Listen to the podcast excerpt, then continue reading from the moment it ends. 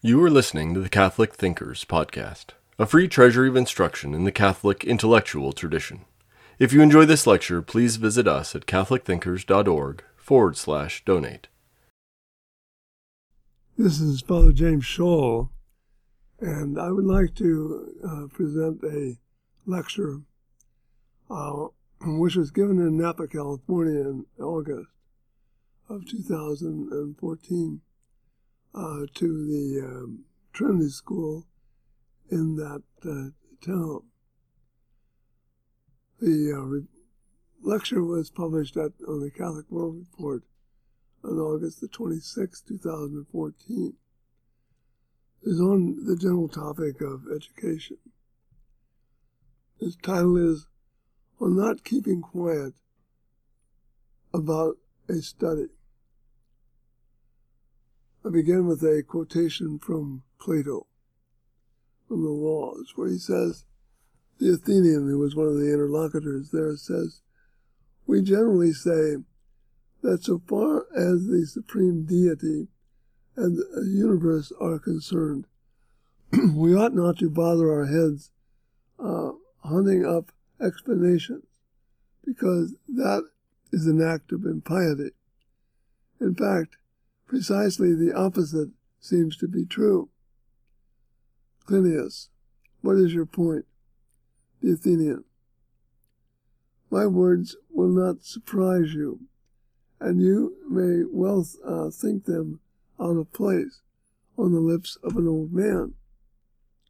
But it is quite impossible to keep quiet about a study if one believes it is noble and true, a blessing to society and pleasing in the sight of God. The end of the quotation. A recent essay in the New Republic was titled, Don't Send Your Kids to the Ivy League Schools. Its thesis was that such schools merely prepare snobs uh, who belong to a wealthy elite, mostly out of touch with the real people. We can be almost certain that this admonition uh, not to send your kids to the Ivy League schools will increase the number of their applications. Snobs like to be with snobs. An elite likes to meet with other elite. The solution to this presumed problem offered by the author, himself an Ivy League graduate, was to send most everyone to state schools at state expense. This solution would assure equality and, and more diversity. I call this proposal, quote, the totalitarian solution to the elitist problem, end of quote. It is the natural offspring of never having read with care Plato or Aristotle. Allan Bloom, in his closing of The American Mind, had already said that the unhappiest people in our society today are those students who go uh, to the 20 most expensive universities. He also said, as if the fact might just be the source of the problem, that any professor on entering a classroom can assume that every student is or thinks he is a relativist. That is, he is someone who does not think that any truth is possible. Pope Benedict often spoke of the same issue as cultural at the cultural level. The current annual tuition of at Loyola Marymount University in Los Angeles, someone told me recently, is fifty-three thousand uh, dollars. The tuition per semester at Santa Clara University when I was a student there in the 1940s was $250. Loyola seems to have no difficulty in attracting students. Whether that is enough to make it an elite school is doubtful. Really, elite universities generally waive tuition costs for students who cannot afford it if they can qualify to pass the entrance requirements. An elite school today is one that can, like football players, give free rides to the students it desires. Just where the best education is given is not easily answered in terms of prestige, money, or state power. In fact, as I have often observed, the best education today may well be mostly outside any academic institution. Pope Francis often speaks of jobs and unemployment. He cites the number of unemployed youth in Europe, some 75 million. He talks about the frustration of youth who have no employment future, even with education. He thinks a job is almost basic to human dignity. On the other hand, many economists tell us that there is no need for so many jobs in the future.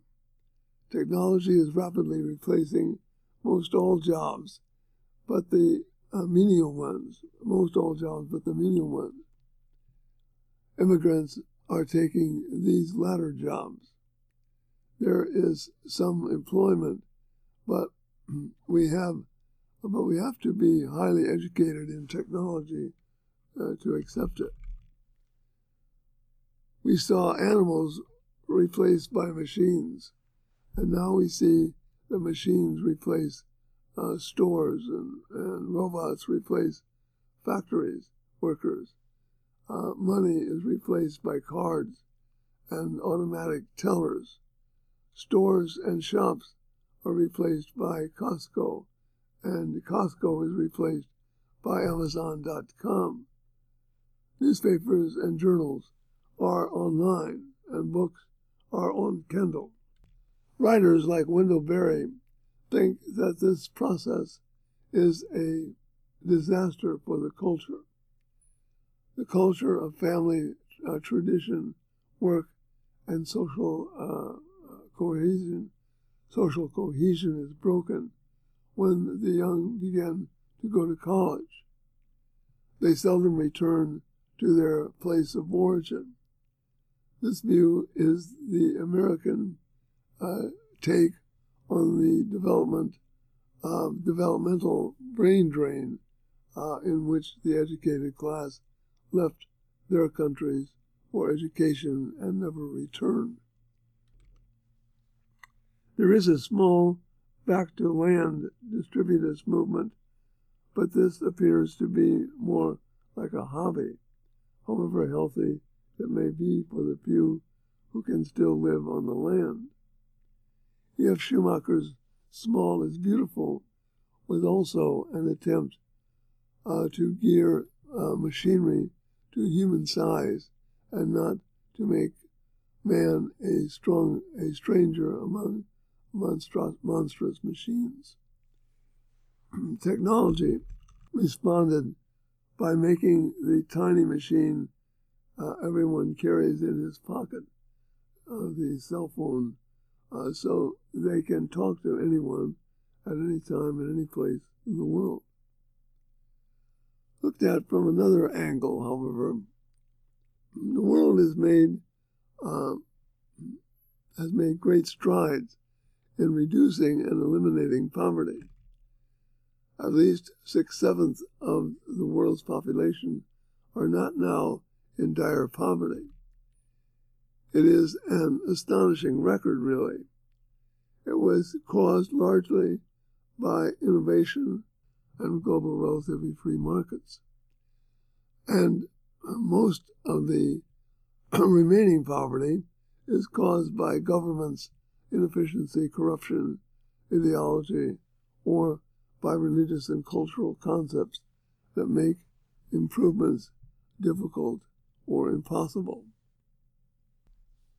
But what we are, what we have hopefully seen the end of communism, we have seen the rise of Islam as it returns to its own roots in the aggressive manner that characterized its beginnings of world conquest in the 7th and 8th centuries.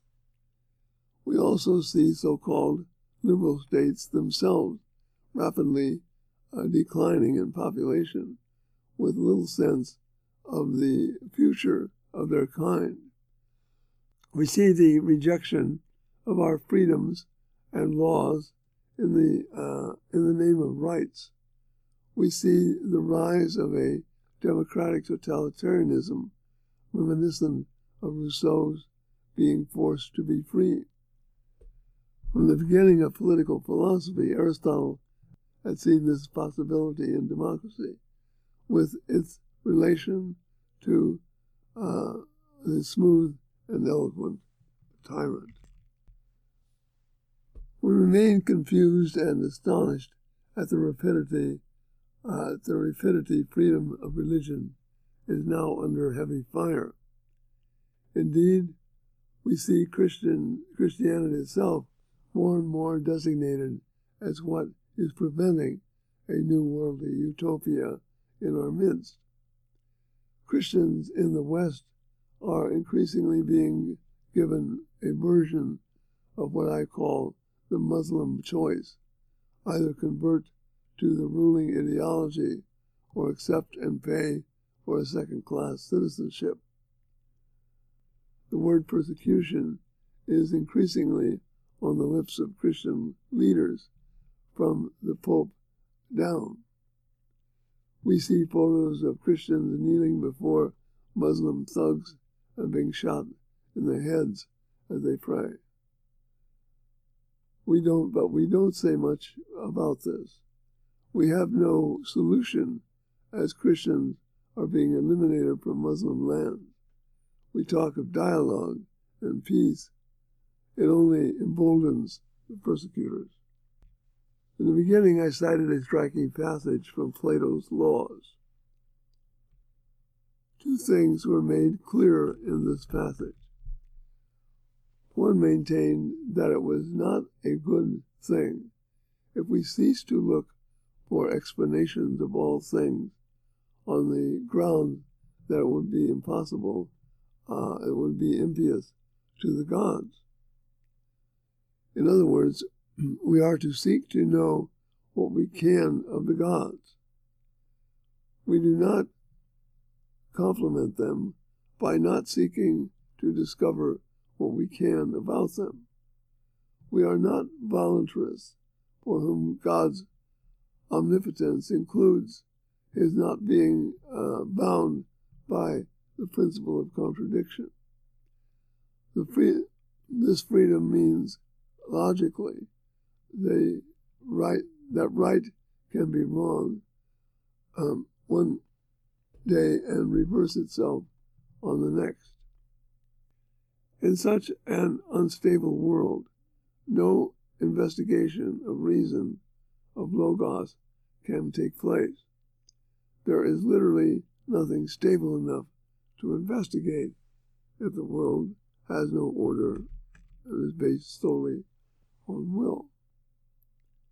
The second point is that we really should not, indeed cannot, keep silence about noble and profound things that are good uh, for the service of others and the praise of the gods. What is out there that is not ourselves stirs our souls. This response seems to me to be an aspect of the point made by Aquinas. In the Contra Gentiles, he saw that creation itself needed uh, to be praised by someone within it. The existence of the world was one thing, but not enough to explain why it was intelligible. The world, for its completion, needs the appreciation uh, needs the appreciation of it by what is not God, but what can know and praise. This praise of what is uh, in existence seems to be necessary for the world itself, but this praise arises out of free response, not from determinism. This freedom explains why the world and its causes uh, can and are uh, too often hated, for they imply something greater than man. In a Peanuts cartoon, Charlie Brown, with an angry look on his face, is standing by the sidewalk. A young girl has just uh, passed right by him. She pays no attention to him. He cries out to her in a rather loud voice, Believe in me. In the next sequence, Snoopy trots by, ignoring him. Again, Charlie shouts to the mutt, Believe in me. Now Charlie is mad. Lucy also walks right by him. He follows her, yelling, Believe in me. In the last scene, Charlie has gotten the point. He sits dejectedly on the step, chin in hands, uh, and, whisper, and whispers to himself, I just can't get people to believe in me. The point is, as I see it, that we are not ourselves the, object of belief. Best to pass up, uh, pass us by if we think that we are. It is a good thing that we can uh, get no one to believe in us. Perhaps we can get people to trust us or to love us, but not believe in us. So, what do we do when we both believe in the gods and seek to know all we can about them from what is revealed to us and from what we can figure out by our own reason? That is the uh, Platonic proposition. Chesterton's essay on the classics in um, Come to Think of It uh, offers us some clue. Chesterton once met a young man who was uh, in fine frenzy, as he put it. The study of Latin and Greek is not of much use in the battle of life, the young man maintained, as an alternative uh, to the study of the dead languages, which I know very few study today. The young man proposed that we study something practical, like health. We should rather study, uh, quote, the facts and functions of the body, end quote. Chesterton himself admitted that at school he consistently neglected uh, to do any work in which I was not uh, supposed to be learning, uh, in which I was supposed to be learning Latin and Greek. He did not pick up, he did pick up some Latin that later came in handy. Chesterton is most amusing. He goes to the heart of what there is to study. Quote, the trouble about always trying to preserve the health of the body is that it is so difficult to do it without destroying the health of the mind. Health is the most unhealthy of all topics. This passage is mindful of a comment in Aristotle. He remarked that a doctor is directed to health, the health of a particular person. He seeks, by aiding nature, to bring this health about, if possible. But when one is healthy, no one is has need for a doctor. The healthy person directs himself to the things that are beyond health. When we are healthy, we hardly notice, we hardly notice it, as we are busy with everything else but health. Concern for our health can be quite morbid. There is nothing wrong with knowing what bodily functions are or attending to them when things go wrong. but if we talk to a boy of 15 or 16 about some disease and give only a few fragmentary hints of what it is like, he will, Chesterton thought, very probably come to the rapid conclusion that he has got that disease. What the boy lacks is that sense of proportion uh, that he would get from a classical education. Quote, youth is a period when the wildest external carelessness often runs parallel to the moral, gloomy, and concentrated internal cares. Uh, cares, end of the quote. I believe it was Chesterton's friend Shaw, uh, if not Chesterton himself, who said that the only thing that youth uh, lack is hope because they do not have enough experience to see alternatives uh, ahead of them. C.S. Lewis also noted that we should study literature precisely so that we gain experience of other lives and places against which to balance the narrowness of our own personal lives and experiences. So if we revise our school curriculum, uh, which we have indeed largely done, uh, to make our primary study about the body and its needs and not that of the mind, we will put our youth in a most dangerous state. Quote, to throw a medical encyclopedia at the head of a young man uh, in this condition, Chesterton remarked, is simply to provide him with a handbook of 1,000 ways of going mad. The end of the quote. He will be convinced that he has every disease uh, that he reads about.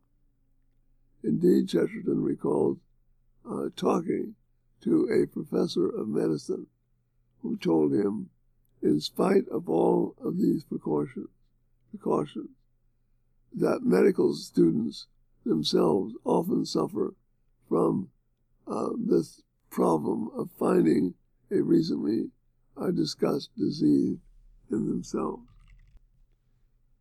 What is the issue here? Relevant of the passage in Orthodoxy, uh, that madness is the man of one idea, that the madman is the man of one idea. Chesterton points out that advocates of facts in education do not really understand what a fact is.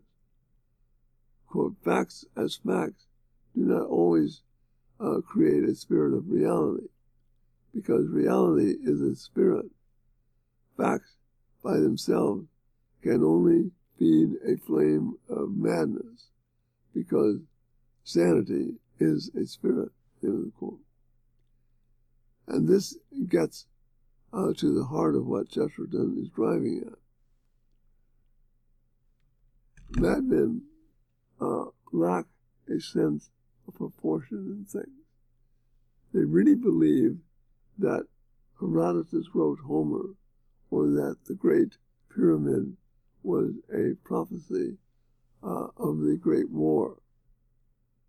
Thus, we begin to see that classical education is not uh, so useless uh, in the battle of life. when Chesterton said that sanity or reality is a spirit, not a fact, he meant precisely what he mentioned before uh, from Plato, what we mentioned before from Plato, that the real world uh, includes the understanding of it. Understanding is a spiritual thing though rooted in reality, in really existing things, even ultimately in divine things. It is not facts that are important, but what lies behind or in them, their spirit, their causes, their truth.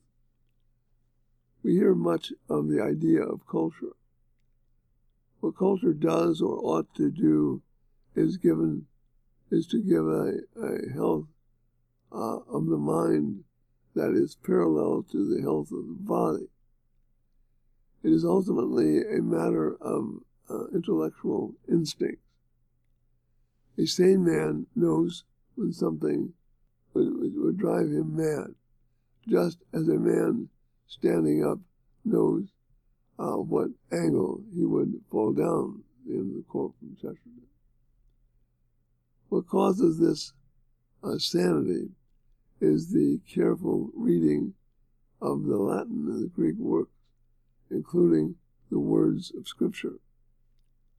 That is, that is why uh, the great men have named, uh, that I have named, in namely Jonathan and Stevenson, uh, so different in their natures, felt that the classics did count something in the battle of life, end of the quote.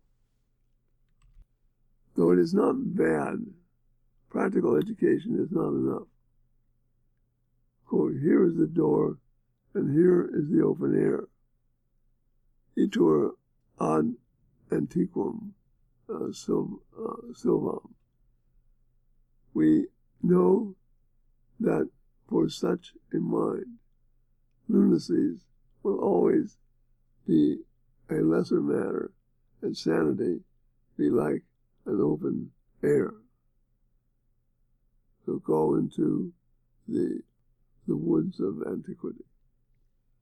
The careful reading of the classical authors gives us uh, the image of an ordered soul and so ordered an, uh, an ordered city when this uh, ordered life uh, uh, does not exist in the polity or the culture uh, to which we belong. This is the freedom Plato meant by the Citian speech. This is why it can be said that in the battle of life, the classics free us. That is why we still read them. In conclusion, let me say uh, that it is an illusion to think that if we study the classics, including the Christian classics, under the aspect of their truth, of their non necessity, of their freedom, we will be missing something important. It is the other way around. If we do not study them, we will miss almost everything that is important.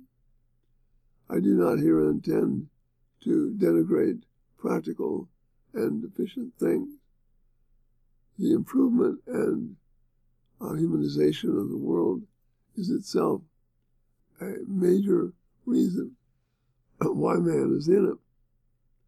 But he also exists to know what he is, what the world is, and in knowing them, what their origins are, why there is something, not nothing. Why is this thing not that thing? We do not believe in ourselves. We believe in God as itself the last step in knowing, and knowing why we exist in the first place. One cannot keep quiet about a study if he knows uh, that it is noble and serene. Surely Plato is right. If there is any uh, real excitement in academia, surely it is here. The end of the quotation, the end of the lecture. We hope you enjoyed listening to Catholic Thinkers. Please visit us at catholicthinkers.org forward slash donate to help us keep this content free.